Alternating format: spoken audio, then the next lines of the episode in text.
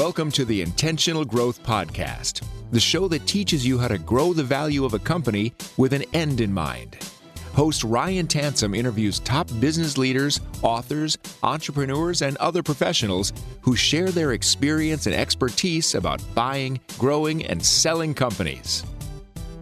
Hello, everyone, and welcome back. Thanks for tuning in. This is episode 221 of the Intentional Growth Podcast. Today's guest name is Kent Clothier, and he is the author of This Shit Works Three of the Best Strategies to Create Consistent Income in Today's Real Estate Market. Kent has built 11 businesses, flipped over 6,000 houses, and manages 6,500 properties over seven markets and soon to be eight.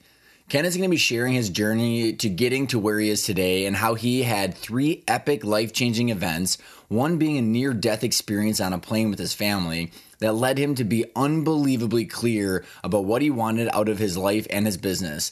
This clarity enabled Kent to shift his mindset and relationship with his business and enable him to scale his current company into a real estate empire without being trapped or sacrificing the things that are core to Kent, like family, freedom of time, and making an impact. Too many times we have people that think that they're trying to optimize only for money or only for scale, and they're sacrificing other parts of their life only to regret it later. Kent has truly figured out what it means to be intentional. However, before his current real estate empire, Kent took a company from 800 million to 1.8 billion in just 30 months.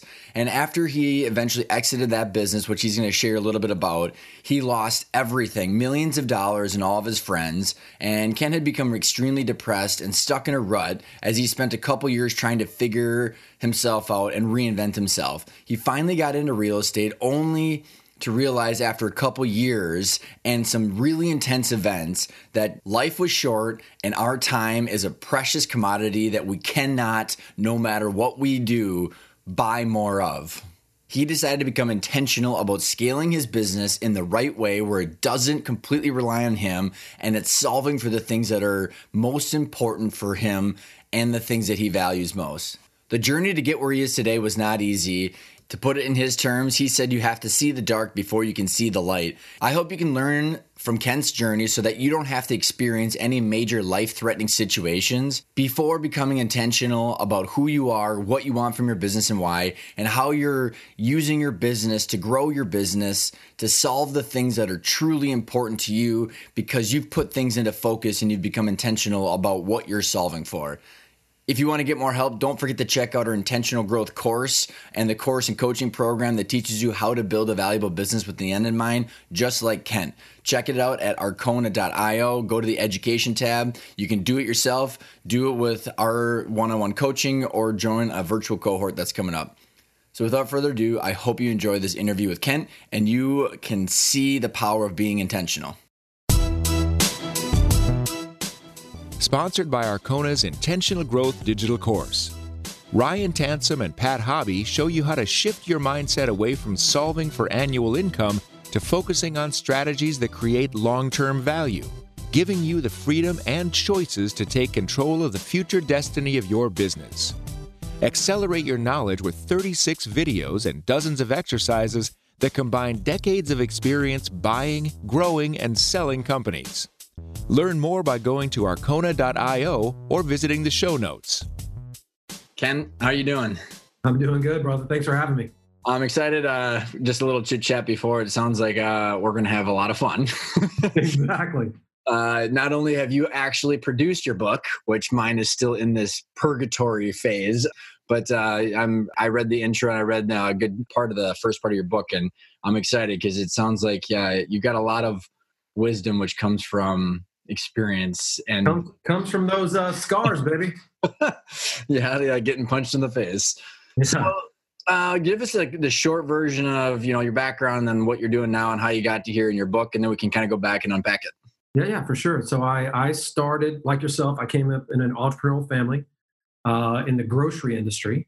My dad and I, my dad had grocery stores my entire life, and then uh, when I was 17, he and I kind of veered off in the grocery industry in what's called arbit- an arbitrage business. And so we started buying and selling truckloads of groceries, uh, basically on the gray market, right? Where we could effectively, a manufacturer was either, you know, they've got excess inventory or looking to gain market share, whatever the case may be. They would go into some markets and discount an item heavily. We would come in behind them and scoop it up and buy as much of it as we possibly could, and then turn around, put it on a truck, and go ship it into other markets where they weren't selling it at a discount. And that little business, by the time I was 23, we were doing, you know, $50 million a year. By the time I was 28, I was running, uh, he had retired. So I was running an $800 million a year company. By the time I was 30, it was 1.8 billion and was the seventh largest privately held company in the state of Florida. And then as fate would have it, March 14th of 2000, I got into a run in with my partners, walked out of there in a huff, pissed off, and decided I was going to go and uh, basically rebuild everything and, and do it on my own terms and where I didn't have partners, et cetera, and spent the next two years floundering around and trying to compete with my much larger former partners and uh, between lawsuits and uh, bad decisions effectively lost everything over a course of about a little less than two years. And to say that was humbling would be putting it very mildly uh, but ultimately it led me into real estate right? I mean, basically i had burnt every relationship burned every bridge burned every opportunity down in that industry. As like i said i was just floundering trying to figure things out.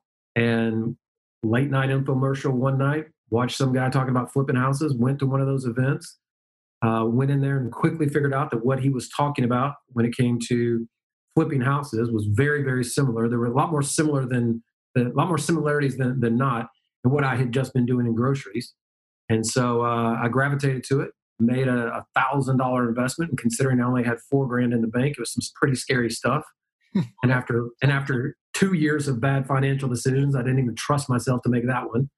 But it changed my life, man. I got I got really into the business, got very excited about it.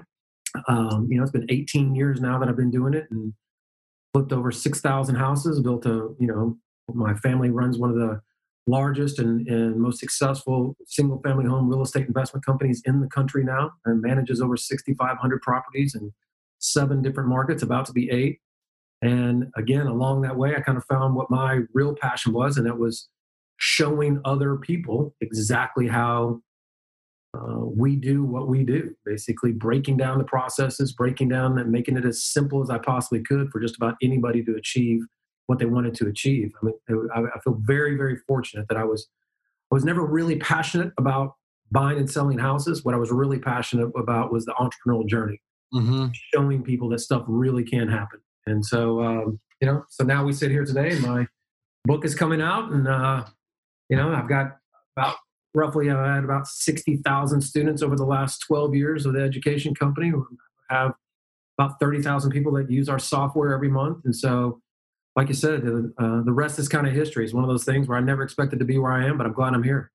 I'm super excited, and you know the the thing that I've you know been wanting for with this show over the years, it's just people that have done it, right? Like I mean, it's so funny because uh, Ken, I uh, when we were about to sell the business, I was going through who, what am I going to do? Like I'm running this business, but then like I probably I'm like essentially going to be carving out my own job. So then I actually sat in a short sale presentation and yeah. I, like, I went to the rich dad, poor dad coaching. Dropped like eight grand on that. And like, I ended up getting detoured into now here I am on the opposite side of working on the, on the, the business side of it, but totally saw it. But there's so much um, fake stuff going on, you know, just a lot of oh, yeah. window dressing yeah. in the real estate. And the, the fact that you've done it and what say the name of your book because I'll say it in the intro, but obviously, but I love it. Book, book, I mean, the name says it all, right? The name of the book is "This Shit Works," right? I love it. I love it. Right? It's not fake. You do it, and it works. Yeah, so, I mean, there's to your point. There's a lot of fluff and uh, and BS out there in the industry, and and unfortunately,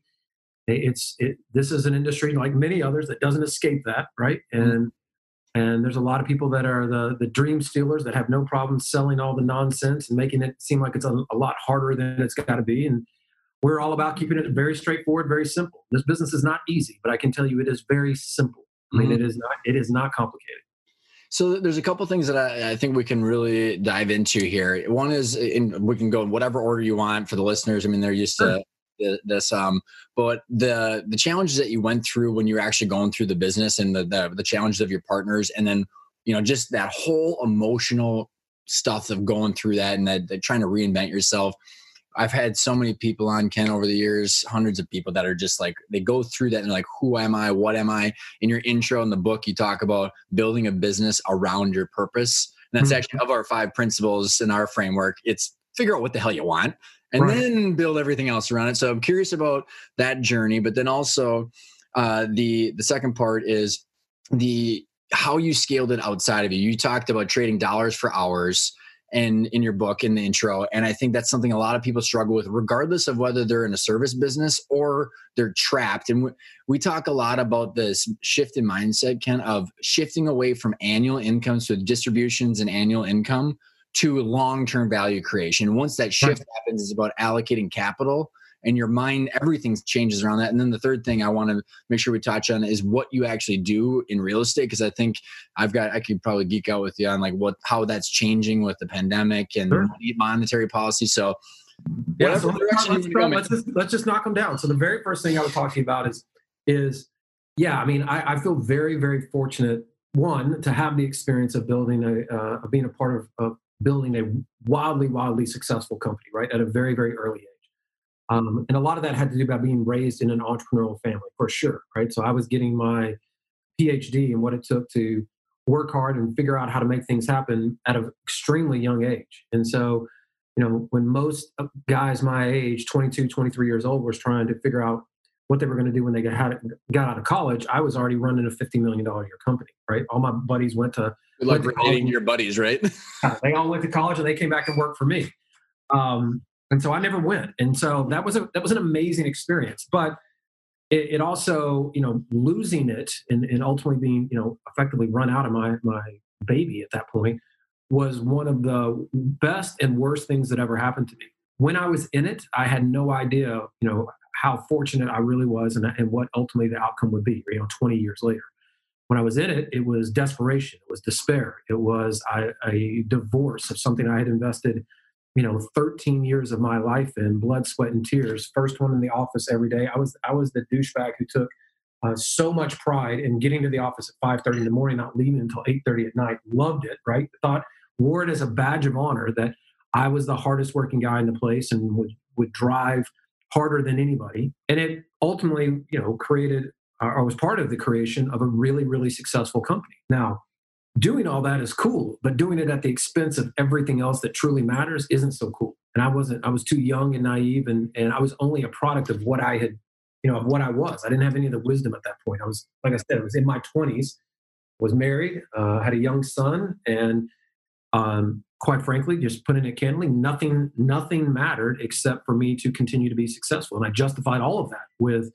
uh, oh i'm doing it for them i'm doing it for them i'm doing it for them right none of that none of that is true that, that's the story we tell ourselves mm-hmm. uh, to justify you know doing all this stuff that we do but that, none of that is true if you're just being honest and i can tell you firsthand well, and, I, and I, there's a couple of things in your book that I probably you probably said shed some light on, like why you now have this recalibration. But I'm curious before we get into the why you changed. I'm curious if you have reflected back, Kent, and said why were you focused on that? Was it affirmation that you were looking after, or I mean, being, raised by an entrepreneurial father, right? Specifically, yep. that father-son relationship is what it is.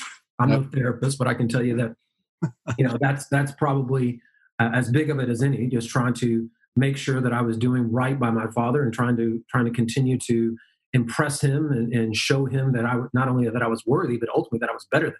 And that you know, it's a huge driving force. And so especially in you know in a guy like me, entrepreneurial.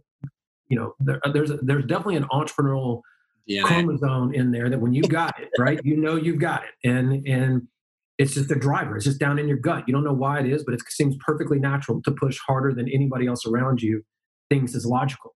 And I would, you know, I'm that guy through and through. And in your 20s, when that's being fueled, quite frankly, because everything you're doing is successful, that's part of the problem too, right? So mm-hmm. I'm as I'm doing things, I, I am clearly seeing the rewards. The year, the business is growing, you know, double digits year over year over year over year. Some years triple digits. I'm making more money than uh, most people make in a lifetime. I'm making in a year, and I'm 25, 26, 27 years old. I've got all the toys, all the you know the luxury items. You name it, I had it. Right, the car, the cars, the watches, the house on the water, the whole thing down in, down in South Florida.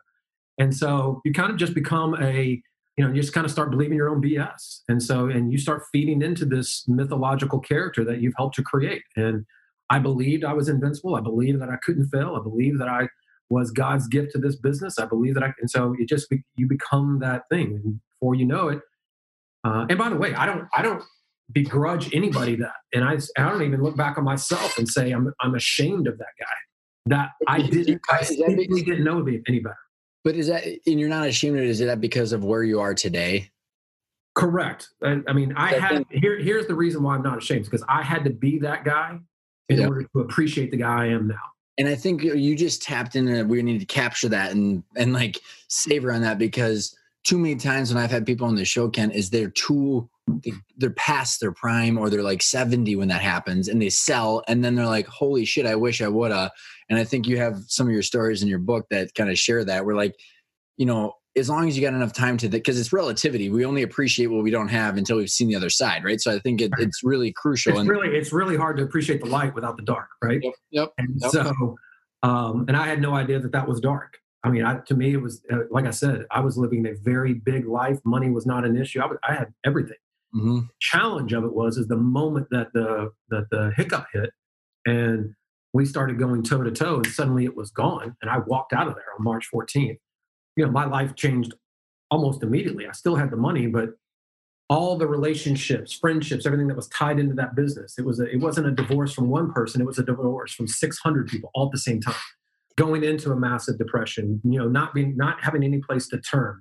Uh, when it came to it's crazy, you know, isn't it? Do I go to com- uh, and go toe to toe and compete against these guys? No, how, no, I'm going to go try to get some of their employees. Let me go try to get their customer. I mean, it's uh, it's just a it's a uh, a cyclone effect that you have no idea that you're really in until you get all the way down to the bottom and you're like oh wow this is this is not good right and I, mm. I was in a really really bad spot i mean i was i was suicidal i mean that's exactly where i was i was in a very very dark spot. I just wanted it to stop. I couldn't i was drowning could not figure out a, way to get out. And isn't it crazy too kind of when it's like it's it's financial it's like emotional it's relationships it's community that there was a guy on my podcast that he said when you sell a business and your identity is that it, it's like a surgical you're surgically removing it. 100% and there was a, a woman she's got a phd in uh in business psychology and she said that there's something actually called role identity infusion and it's just like uh-huh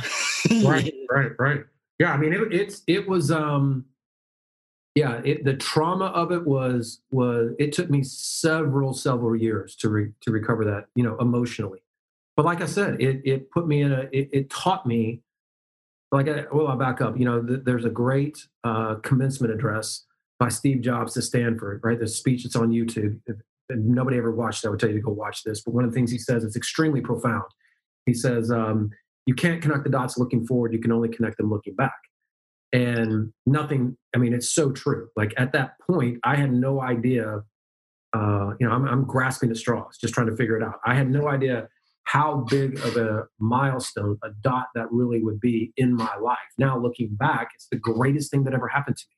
Mm-hmm. I didn't feel like that at the time, but when I look back on it, I'm like, I needed that wake up call. I needed that hit in the mouth. I had never failed. I had never fallen down. I had never experienced any kind of rough patch. I had never been humbled, right? And so to get knocked down as far, not only uh, professionally, but personally in that entire endeavor was was good for me. I needed that, right? I needed that humility because ultimately, like you said earlier, now looking back and the guy that I, I needed to get out of that headspace to become the guy that I've become. What was the uh, hardest part about that that part, that phase? Um, the despair, like not understanding where to turn next. It's a really frustrating place to be. Like you're just grabbing at anything and everything. And especially when, you know, at that point, you have to keep in mind my my experience was I'm not college educated. I've never worked for anybody but myself, right? I'm 30 years old. I've been very, very successful, but I've been in one very niched out industry. And so I was a big fish in a, in a relatively small pond, right? This is a $5 billion year industry, and I'm running a $1.8 billion year company.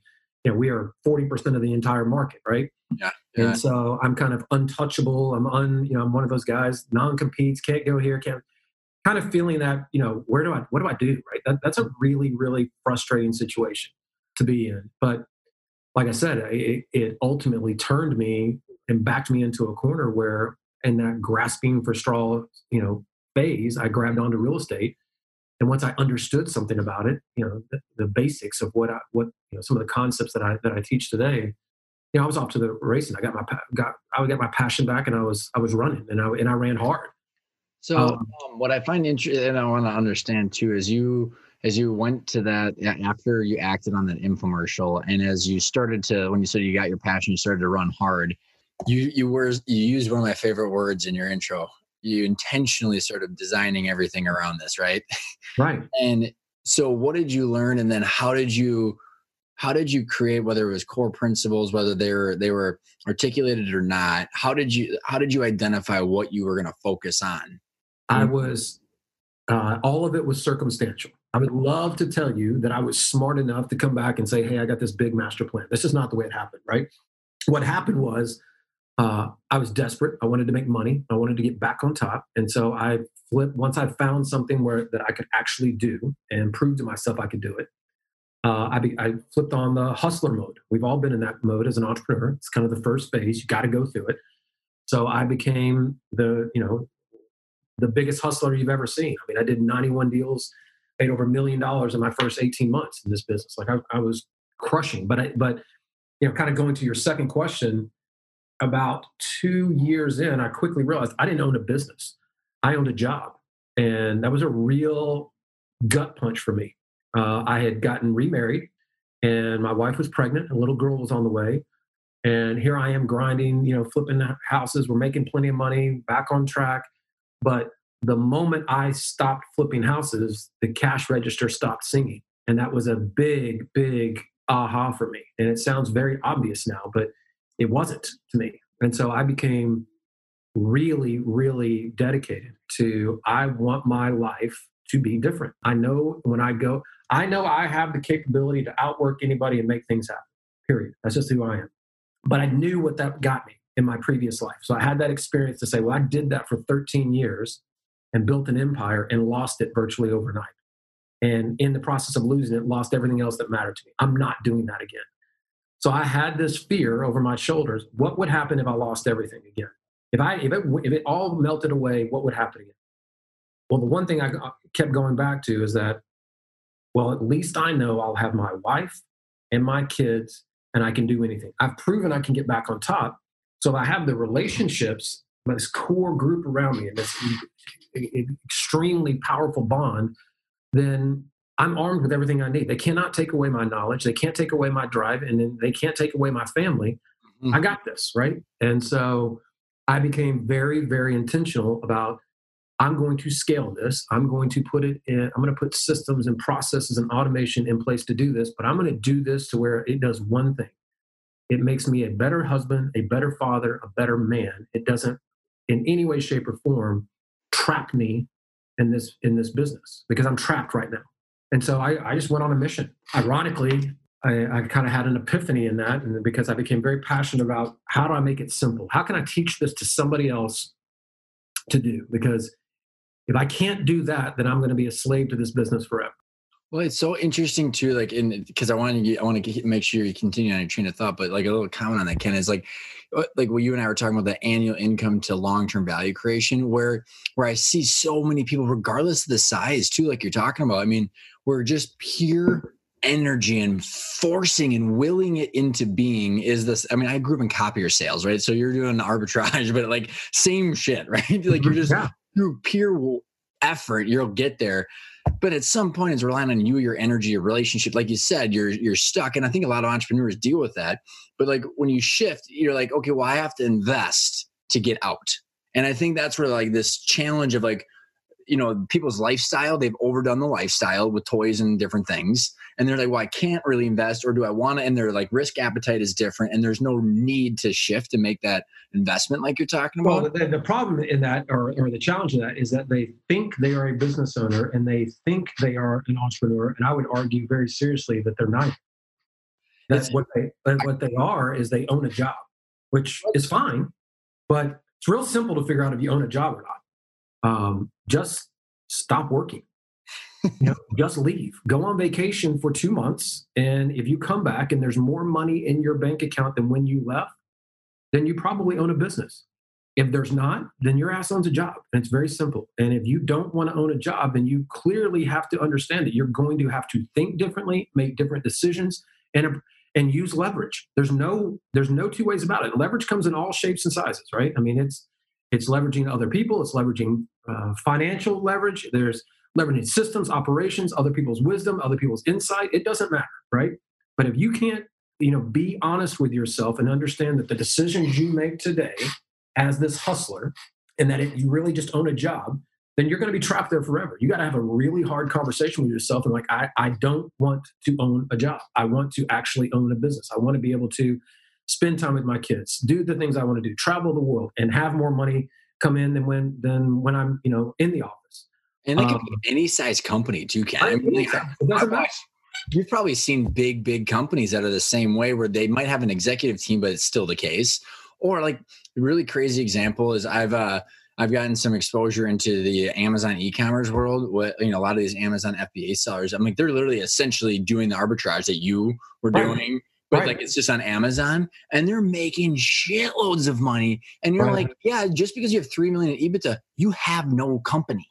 Like right. you don't have a company. Like I don't know what else to say about that. And the goal is just like hopefully someone's gonna it's like the the relay race and at yeah. some point the music stops. right. Right. I mean, and again, there's nothing wrong with that, right? There, you're it, aware of it. As long as you clearly your eyes wide open. I clearly understand what I'm doing. There is I'm not creating value. I'm creating income, which mm-hmm. is two very different things. And I'm not building assets. I'm, you know, I'm making money. And again, call a spade a spade. If you're doing that, you're you're better than 99% of the people out there in the free world that have, yeah, to, go, yes. have to go have to go work for somebody else and they are not in any kind of control of their own income. God bless you. You are killing the game. Yes. But, but there is a huge difference between that and owning a business. Mm-hmm. And if you want a business, then you're going to have to think differently. You got to get out of that mindset that, oh, nobody's going to do it as well as I'm going to do it. You got to get in that mindset, got to get out of that mindset of, you know, have any kind of risk aversion to investing in marketing, investing in systems, investing in operations. I mean, you got to start thinking like a real uh, a real entrepreneur, somebody who's trying to build an asset, build real value. You have to surround yourself with people that are really smart, which means you're going to have to invest in them, invest in yourself. Those things are very scary things for people to, you know, people whether they're joining a mastermind or they're getting a business coach or whatever, they they they have this, oh my God, you know, why would I ever do that? Why wouldn't you? I mean, if you had it figured out, if you had it figured out, you wouldn't be, you know, you wouldn't be where you are. You don't have it figured out. Asking the question, right? right. So the very first thing you want to do is go find the person that's going to answer the question for you and is going to take you by the hand and figure out how you know help you get to where you're trying to get to it's really straightforward so now that you're saying that like what going back to your your where you were in that journey and you made this decision. Because super awesome insights by the way. That was that was very awesome. It, it, like what did you because you had did you hire a coach? Did what did you do other than like now you like you have this internal truth that you understand? i basically decided that something I had been doing in the grocery industry that when I, you know, going back to that story for a second, when I had, I was running, you know, my, the company was basically, when I was 26 to 27, was roughly doing about $90 million a year. And uh, we had a company approach us out of Boca Raton, Florida. I was in Memphis, Tennessee at the time. And they came in and bought our company. And when they bought us, uh, wasn't soon after that they effectively threw the keys of the larger company to me and said, "We want you to run our 800 million dollar company now, right?" And so here I am, you know, a naive kid from Memphis, Tennessee, you know, born and raised in Dallas, but lived in Memphis for 10 years, and you know, I, I like the Beverly Hillbillies. I go down to Boca Raton, Florida. You talk about a fish out of water. It was like night and day. And I'm walking in this door, and was just confident and cocky enough, and just full of you know what enough to come in there and say look this is the way we're going to start doing stuff now and one of the things that i basically asked everybody because in that business the way that model works is you sell or you're selling um, products that are being offered to you every day by grocery stores all across the country. Hey today we got a truckload of peter pan or whatever right? And so everybody's effectively all of our competitors we're all competing with the same truck of peter pan. This guy sent it to 20 guys like me Yep. All 20 are picking up the phone and we're all calling the other same customers on the other end saying, Hey, yeah, Wegmans, yeah, Wegmans, do you want to buy it? What about you, 7 Eleven? What about you? 40,000 peanut butter jars. Let's do this. Yeah. And so, if you think about it at a macro level, what effectively is happening is you are, it's a race to zero. Who yeah. can afford to pay the most for that truck and who's going to take the least and who's going to squeeze their margins the most and get the deal done? That's who's going to win. And that business sucks. and so I basically Simple. you simply stated it. That business, yeah, exactly. so I basically went out and said, "Listen, guys, how about we go ask every single one of our customers that buy millions of dollars from us every week, if I could sell you anything at any price, delivered in any quantity, on any day, what do you want to buy?" And just work backwards. Let's just go figure out exactly what they would prefer to spend money on versus what we're trying to, you know, shove down their throats. And that very simple concept took the company in 30 months from 800 million to 1.8 billion. Wow. Uh, because suddenly we were playing a completely different game. What we were doing was shopping and creating opportunities for our customers, effectively had purchase orders in hand, while our competitors were competing over the, you know, the same dog shit uh, that they're trying to sell to everybody. And then we just weren't doing that. Well, and I'm curious as you as you go into like my, the third question I originally asked about uh, your business model now, which we can get there in a sec, but like cash flow has so much to do. I don't know how that that model changed the cash flow of the business too. Because it didn't change the cash flow dramatically, but it what it created massive efficiencies. Okay, because um, because that that that particular business we prepaid for everything, right? So we basically had to wire the money for a truck, you know, fifty, a hundred thousand dollars at a time. I mean, we had days we were wiring fifty million dollars, right? And we wire the money in, it sits there for 24 hours. We come pick the truck up, then we go, we deliver it to a customer, and we get paid in 20 days. Mm-hmm. So nothing really changed. at least the mental difference, right? Of like knowing oh, that you already, have, you already, have, the PO versus going, I bought this. From, a, from an efficiency standpoint, I mean, we we suddenly became a machine. We became McDonald's, right? I know what every customer wants every day. I'm just going to deliver it to them. Yep. Um, way and, more, way more efficient. And so that was a was and so you know going into you know your question about what was kind of the big light bulb moment inside of the real estate space was when I realized I could do the same thing in real estate when I got really passionate and intentional with trying to put these processes and systems and efficiency in, in the business where I didn't have to be there, I needed to make it simple. And there's and not many things much simpler than if I just know exactly what somebody wants to buy and I just go create it. I mean, it that gets pretty simple. Uh, most people are taught just go quote unquote find a deal, right? Let me go. Let me go find a house. Somebody wants to sell their house at a discount, and then magically, when I go buy it at a discount, uh, and I go put it out on the internet, somebody's going to come to me and say that they're willing to pay my price. And that's basically what is taught in this industry still today, right? And I don't teach that. That's not my philosophy at all. I teach what's called reverse wholesaling. And basically, what we do, what I figured out in that process is that the very first step in that is I needed to go find out who all the customers really were. And I did not know at the time that roughly 35% of all real estate transactions in the single family home market were being done with cash. And this has been a statistic that's been around for 20 years. Like so, and it only goes, it only grows through a recession, right? When credit tightens up, cash buyers just become a bigger percentage of all the transactions. And so, as fate would have it, this was like 2005, 2006. I, I figured out that cash buyers really mattered. And I went down to the county clerk's office in Broward County, Florida, uh, and started figuring out that if I would go and look at all of the transactions that had been uh, recorded the week before, all the all the de- all the deeds that had been transferred, and if I could find the deeds where there was not a mortgage recorded, well, then the only way that they could have paid for that deal was through cash. Mm-hmm. And so I started creating a database, and I started marketing to them, and I started saying, if I could sell you anything at any price in any market, what do you want? And it just worked. Before I knew it, I had hundreds of investors that I just became this guy that would, hey, I know you want to buy this house for two uh, houses like this for two hundred fifty thousand dollars in this neighborhood, three bedroom, two bath, twenty two hundred square feet. You can rent it for three thousand dollars a month. So my job became real simple. If I know you want to buy ten houses like that the next thirty days, well, I'm just going to go market like crazy in that neighborhood and go find something that's less than two hundred thousand dollars, right? If I because if I can pick it up, I'm going to make the spread. Yep. If I can buy it for 150, you're telling me you want to pay two. I'm going to make that 50 grand pop over and over and over. And that became the beginnings of, I mean, I was highly motivated to spend time with my daughter. I was highly motivated to spend time with my family. I was, uh, I wanted to create something that was any, I could teach anybody to do. And it doesn't get much easier when a, a cash paying customer that wants to buy 10 houses at a time for investment will sit there and tell you, I will pay this price in this neighborhood, this many bedrooms, this many bath. It's pretty straightforward business from that point forward, right? Was and, it uh, finding the people to that were willing to sell? Well, now, I mean, we've made that infinitely easier. At the time, I already had that piece figured out, right? Because what I had realized, keep in mind, I'd already been flipping houses for about three years or two years when this was going on. I knew that if I focused on people that were in tough situations, that I could solve their problem. And I'll give you an example. There's unfortunately nobody gets out alive. Every single one of us is going to die, right? And so, believe it or not, when people die and their house passes to their heirs, their heirs in many, many, many cases are highly motivated to get rid of it. Right? Give me the money.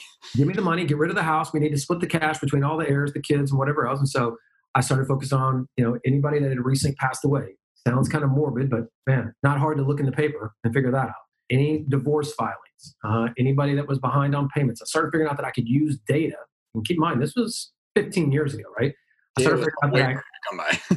yeah, I could figure out that I could use data to figure out where people were in certain situations, and I would market to them using direct mail to figure out to get them to pick up the phone and call me. So now I had both pieces of the puzzle. I had a ravenous cash buyer database sitting over here, and I knew exactly how to go create the deals, and the business exploded. Talk about scale. I mean, we went from 100 to 300 houses virtually overnight. When the recession hit, uh, the Great Recession of 2008 to 2011, most of my competitors got completely ran out of the business, as did most real estate investors. Our business only doubled and tripled through that because I didn't need banks. You know, I'm sitting, I'm serving up to people who who cares about credit? Didn't even matter. And so that was a lucky break right there. That's kind of what ultimately put me into where you know I you know, the training and coaching and masterminds and software. All those businesses came out of that moment right there because yeah. people were like, "Man, whatever you're doing."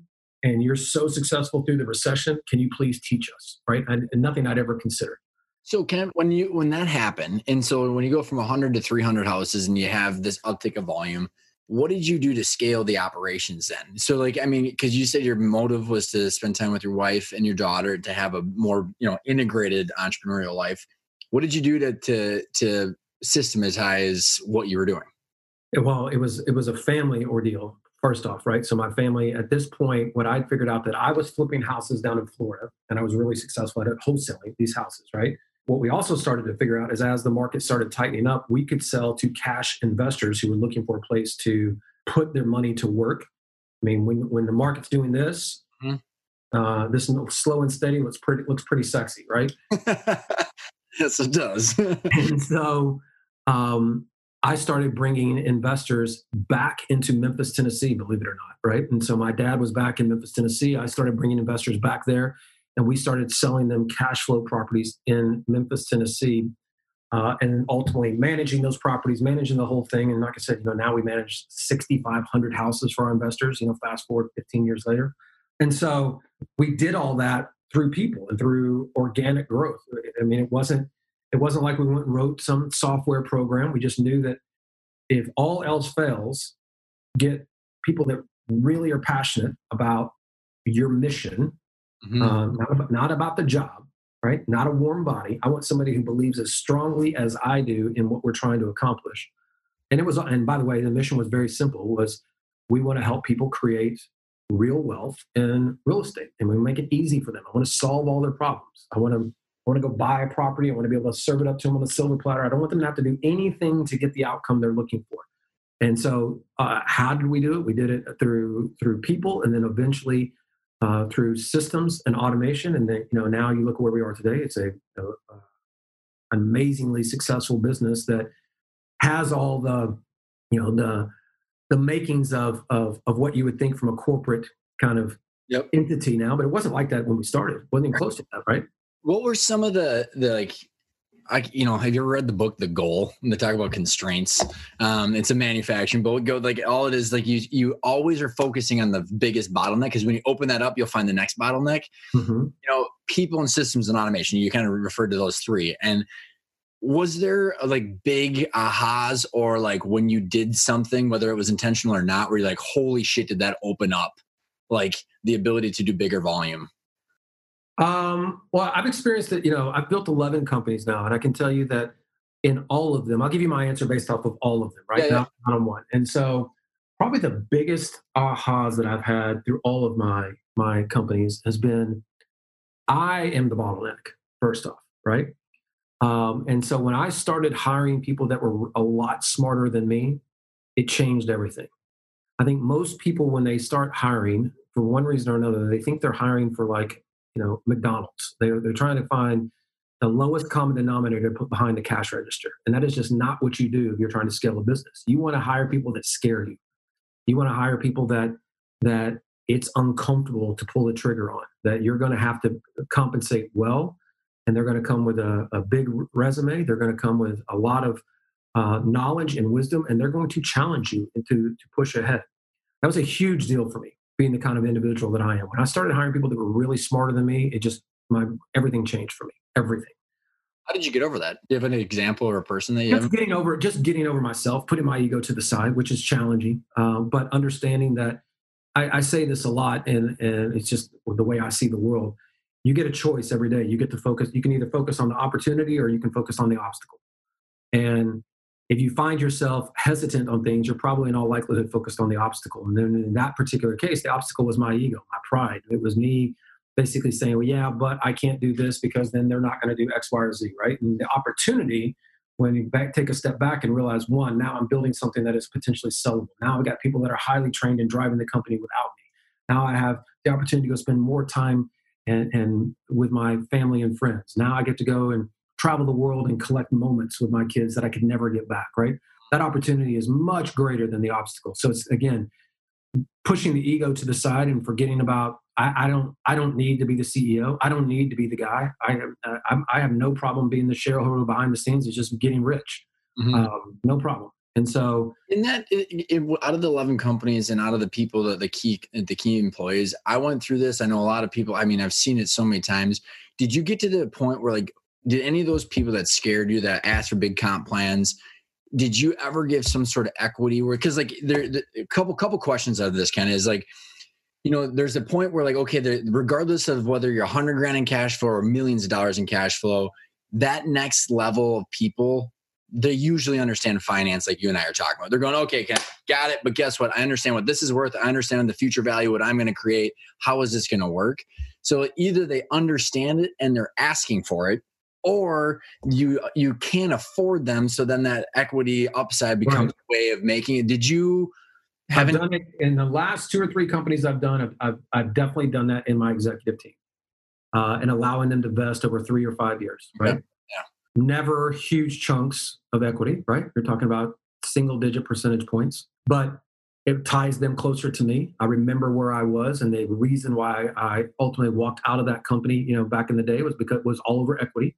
And so I want people to want to be here and I want to compensate them well. If I'm compensating them well and, and they have goals and objectives that they're trying to achieve personally and they can do that through my company, that's a good that's a good place for me, right? Mhm. I think probably more than that, what people have a tendency, at least in my experience, what I've seen, what people struggle with is you know giving up the control giving up you know not empowering the people having to micromanage people sitting over their shoulder not allow and when you hire better people than you that's that's just not even a it's, it's impossible to do that because they won't allow it right? You know if you hire they're, they're not going to let you micromanage or you're, or you're going to run them out and you're going to be much worse off for it. So that's a if you find yourself where you feel like you need to have your thumb on everybody then that's a clear indication that you don't have the right people around you at least in my opinion um, I like, not capable of letting the right people come around? yeah, yeah, one or the other, right? Either way, you're losing. Yeah, yeah, totally agree. And so it's a that was a huge, huge aha for me in my life when I understood that completely, um, and embraced it and decided that that would be the way that I would start building was just surrounding myself with wildly expensive but worth it people, right? People that brought so much value that by the time they were done in their first year or two years, uh, or we got to that place, I shouldn't say done, but by the time we got to that place, um, the investment seemed silly. It Yeah, seemed- did you, did you ever have any of those people where it didn't work out? of course. Thank Are you you for the kidding That's, uh, yeah. How? Why didn't it work out, and what ended up happening? I mean, look, if you if you're not if you don't run into challenges in your business, including hiring and training and firing challenges, you're just not trying hard enough. Right? Yeah. You're not taking enough, you're not taking enough swings.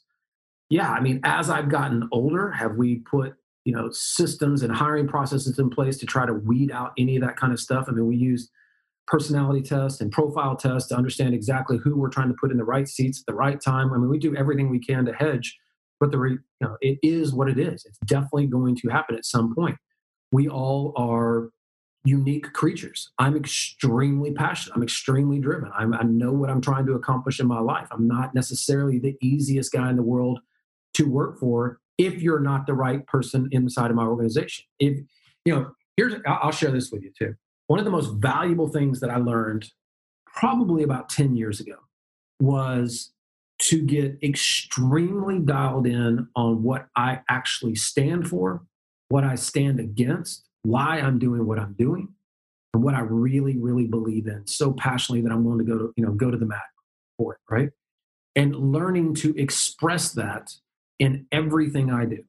So my core values are so ingrained in just my personality, right? So if you see me online, you see me on videos, Facebook, YouTube, whatever the case, may, it's real easy to understand what my style is. It's real easy to understand that I, uh, what my delivery is going to be. It's really easy to understand the way that I'm just kind of, I don't believe in sugarcoating things. I just want to give it to, I just want to tell you exactly, I'm, I'm driven and I'm, and I'm, I want to drive you.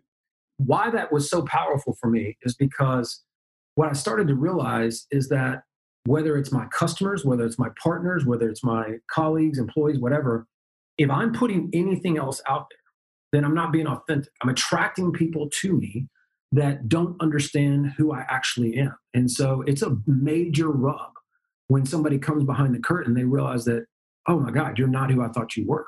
Right. And so about 10 years ago, I had a mentor break it down for me because I used to be a guy, you know, when I got into this space and I was and I was really good at teaching people how to do this, of course, now all of a sudden I become a national speaker. I'm all over the country and I'm getting on other people's stage and rich dad, poor dad, and all this and I'm suit and tying it all day long. You know, and I'm watching every word I say. I'm not I don't use any foul language. And by the way, none of that is who I am. Oh, the only reason I'm laughing is because I can relate to that so much. yeah, that's not who I am, right? I I am a 50 year old guy that lives 500 yards away from my office in La Jolla, California. I ride a skateboard to work. I wear flip flops every day. I, I cuss like a sailor. I tell you exactly like it is. And I, quite frankly, if you don't like me, I don't give a shit. And so that's who I am. And so you can imagine when somebody's coming into my world and they think I'm this suit and tie button up guy and they really get behind the scenes, it's, oh, it's, yeah. it doesn't work. And so I ditched it. I was like, if you want me to speak and you want me to come in, this is how it's going to look. This is who I am. And if you have a problem with it, then don't invite me. And I started communicating like that everywhere. And and it took so much pressure off of everything in my world. Like I'm unapologetic about who I am. I'm too old to care anymore. And so what happens, you know, back to what I was telling you is like when I'm when people come into my organization now, they know. They are very, very, very passionate about being a part of our world, our mission, what we're trying to do. And they they are as they care about my company as much as they care about you know themselves. And because it's authentic all the way through. Just, they've seen it the whole way. And when I'm absolutely, I don't care about doing that and pushing on because the way I see it, I'm winning either way. Either you're going to be attracted, wildly attracted to the best version of me, who I really am, or I'm absolutely going to repel you from the very beginning, and you were never going to do business with me anyway. So who cares? Let's just get it over with, right? And, so, and it's not an arrogance either. I think it's such just such a hum. It's a, it's a, it's just setting good expectations, right? I mean, everybody well, wants that. It's about time. That's you know what it is. It's about time. I don't want to waste yours, and I don't want to waste mine. Right? I mean, it's it, my, my motto is the time is now. It's on my wrist. I don't wear a fancy watch. I wear this silly wristband I have for 10 years. And you know, I'll be damned if not every time I look at my wrist, that bitch is right, right? It's tattooed, tattooed on my arm. It's on all over the all the offices.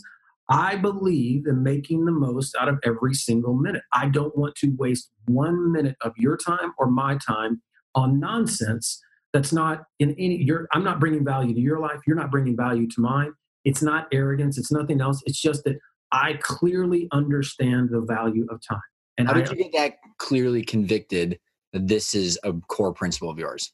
Because one, losing a business, right, and realizing how much time I had wasted, uh, that I, moments I could not get back with my son, right, uh, and things that I that I placed value on that I could, that regardless of how much money I made, I could never buy it back, and that was very frustrating for me.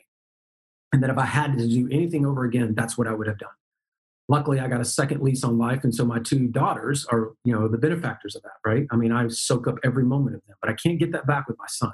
Mm-hmm. um, then i had my mentor my uncle uh, who was you know one of the most amazing men i've ever met. And he was a very successful executive in the travel industry uh, and had tens of millions of dollars uh, when he retired and had worked his entire life traveling the world away from his family, away from his kids, doing everything to go build his empire. And then when he retired, shortly after he retired and kind of finally reached this plateau, he's like, finally, I'm going to settle down and I'm going to start soaking up life. He got diagnosed with cancer. And, you know, a few months, he suddenly was about to pass away. So I drove from Delray Beach, Florida to Daytona Beach, Florida. And my mom is on the phone telling me, you need to get here. And your uncle is, mind you, he's 60 years old. That's it. Young yeah. calling me and, and they're saying, you know, he's hooked up to all the ventilators and everything. He's gone into the hospital with pneumonia. He's definitely going to die. And he's asking for you. You need to get here. And so I'm driving as fast as I possibly can down the Florida Turnpike. Come in and I'm running down the hallway like they're on the phone, like it's it's now, it's now, it's now. Get here, get here, get here, get here and come into that room and see him all hooked up, just a shell of this giant of a man that I'd known my whole life and who had mentored me in business and in life in general.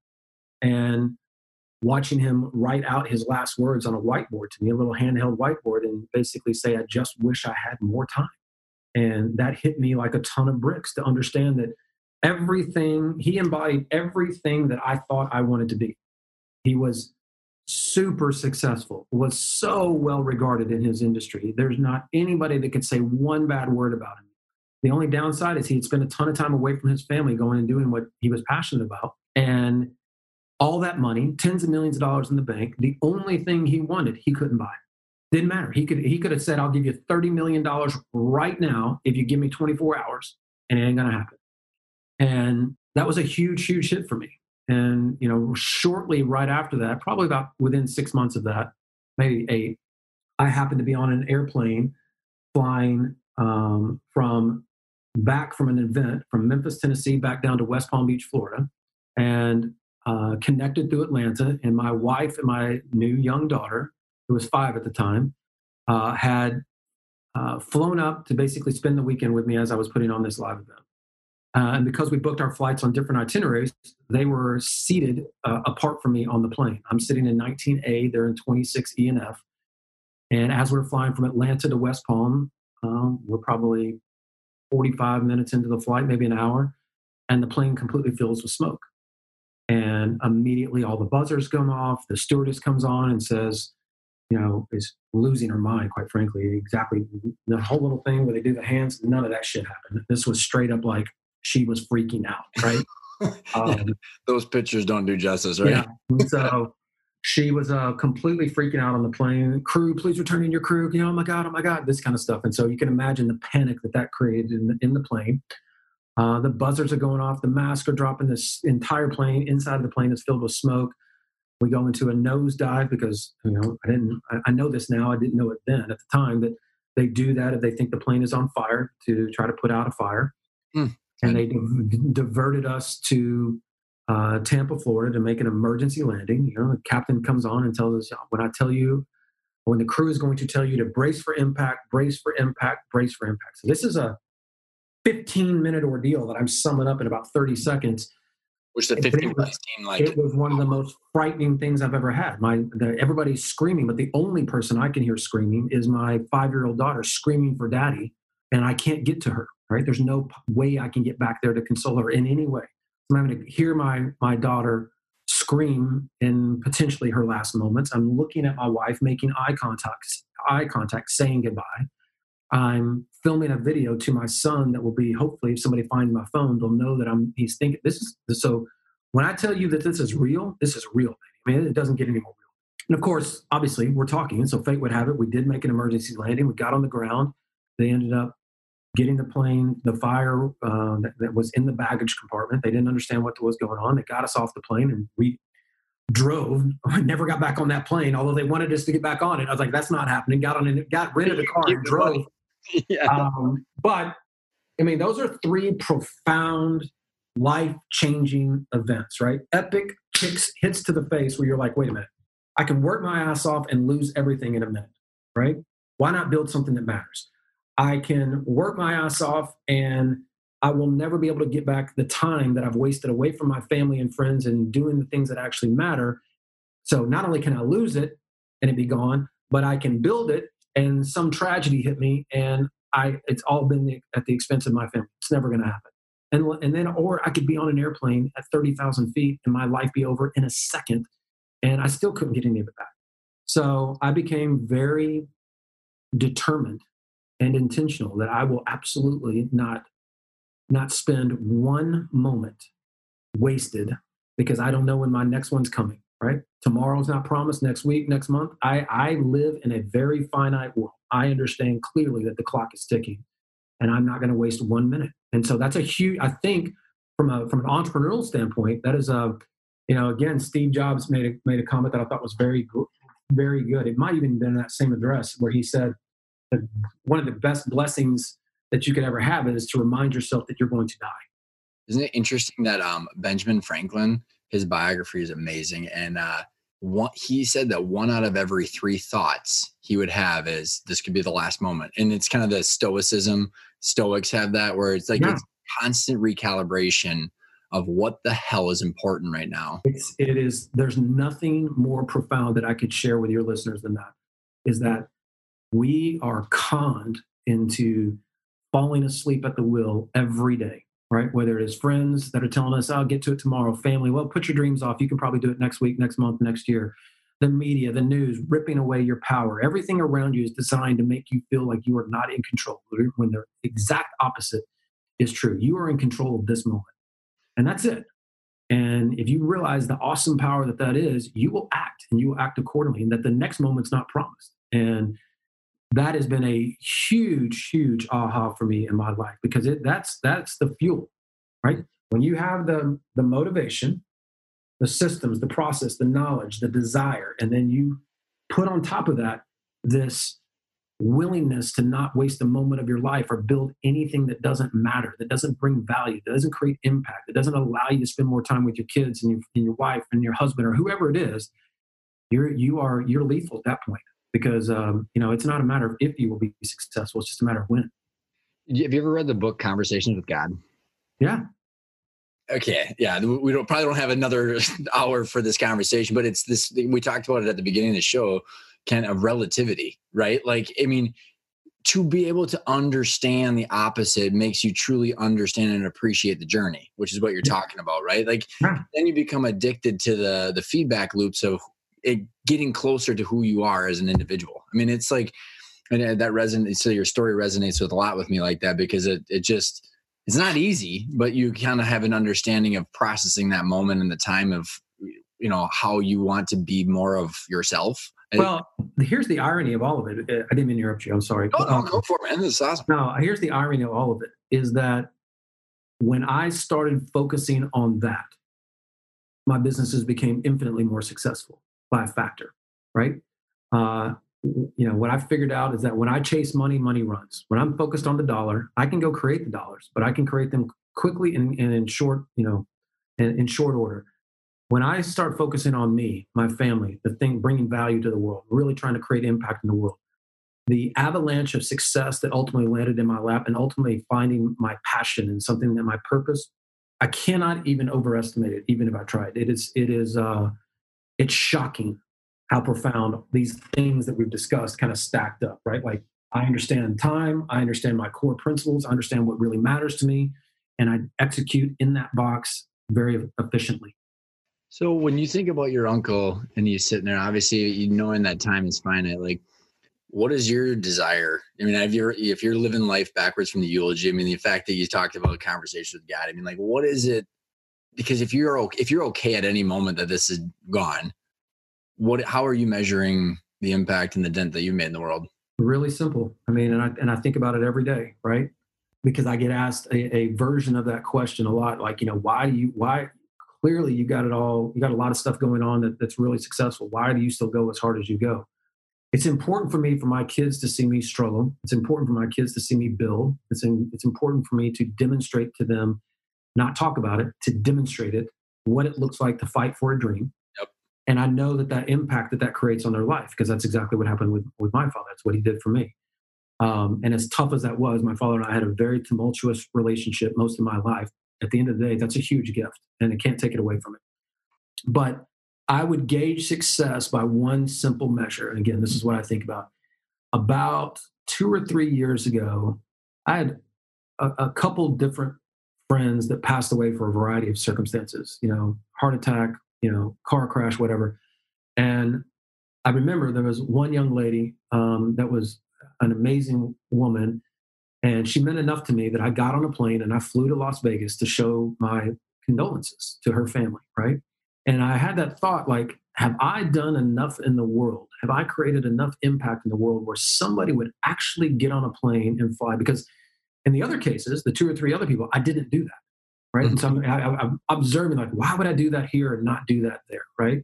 Mm-hmm. And so to me, that that this if, if i was to pass today have i done enough in the world have i created enough uh, impact have i had enough impact on people's lives in a, in a profound way where they are compelled to take a break get on a plane fly in here and make sure that they walked up to my little girls to shake their hands and say your dad mattered and any day that i don't think i'm up to that that just means i got to keep going. I got to keep pushing right? That's what i'm striving for. I'm striving to make sure that there's somebody out there that I was able to rattle their cage enough, give them enough information, enough insight, enough wisdom, enough tools that they feel like, man, this guy, whether I actually knew them or not, they feel so compelled that I have got to go and show my respect. And if I had the, you know, opportunity to watch that from above, I, I would, that would be a, a situation where I would say, you know, that's a life well lived. You did good. You did okay.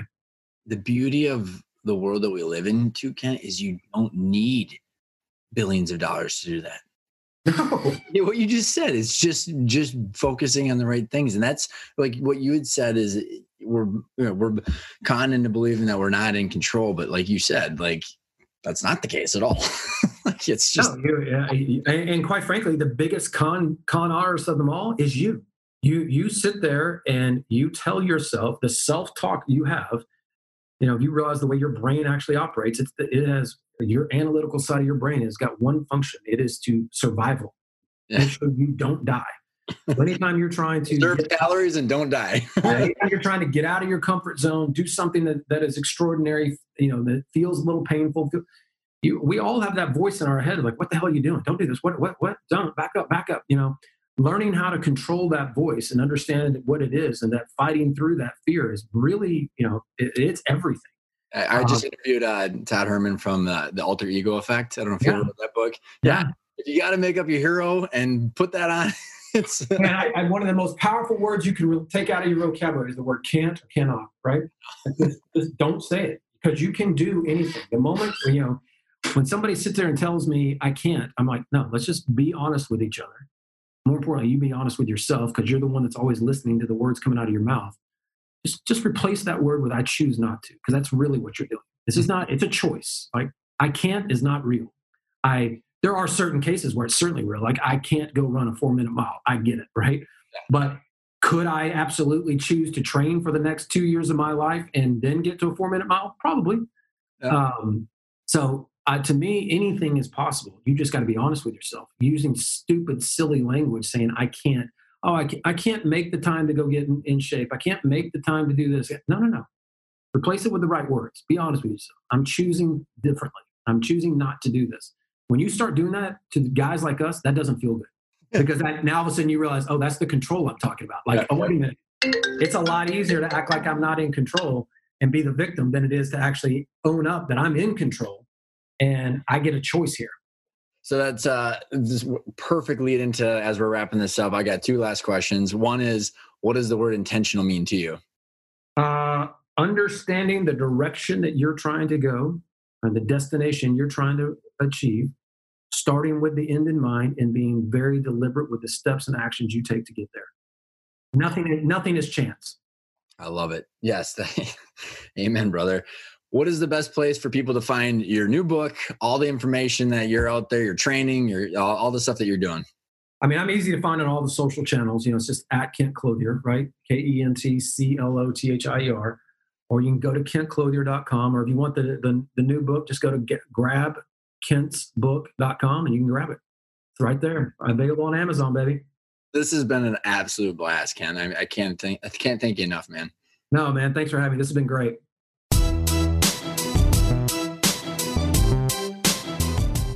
Thanks for tuning in. I hope you enjoyed that episode with Kent. I can't tell you enough how much I enjoy his story because it shows that being intentional is insanely powerful. You can hear how happy he is with the journey that he's on. He's enjoying the journey every day because he knows he's on track to where he wants to go. The clarity is unbelievably hard to miss.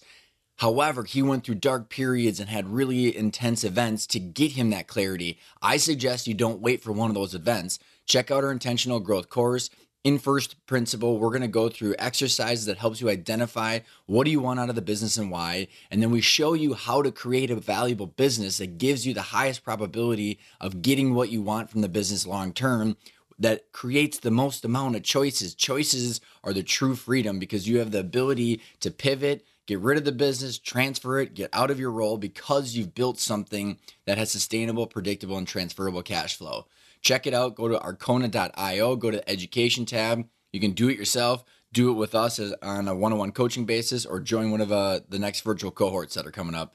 Thanks again for tuning in, and I will see you next week where we're going to be talking about phantom stock plans, executive bonuses, and how to tie your key executives into a value growth plan so that way everybody gets what they want.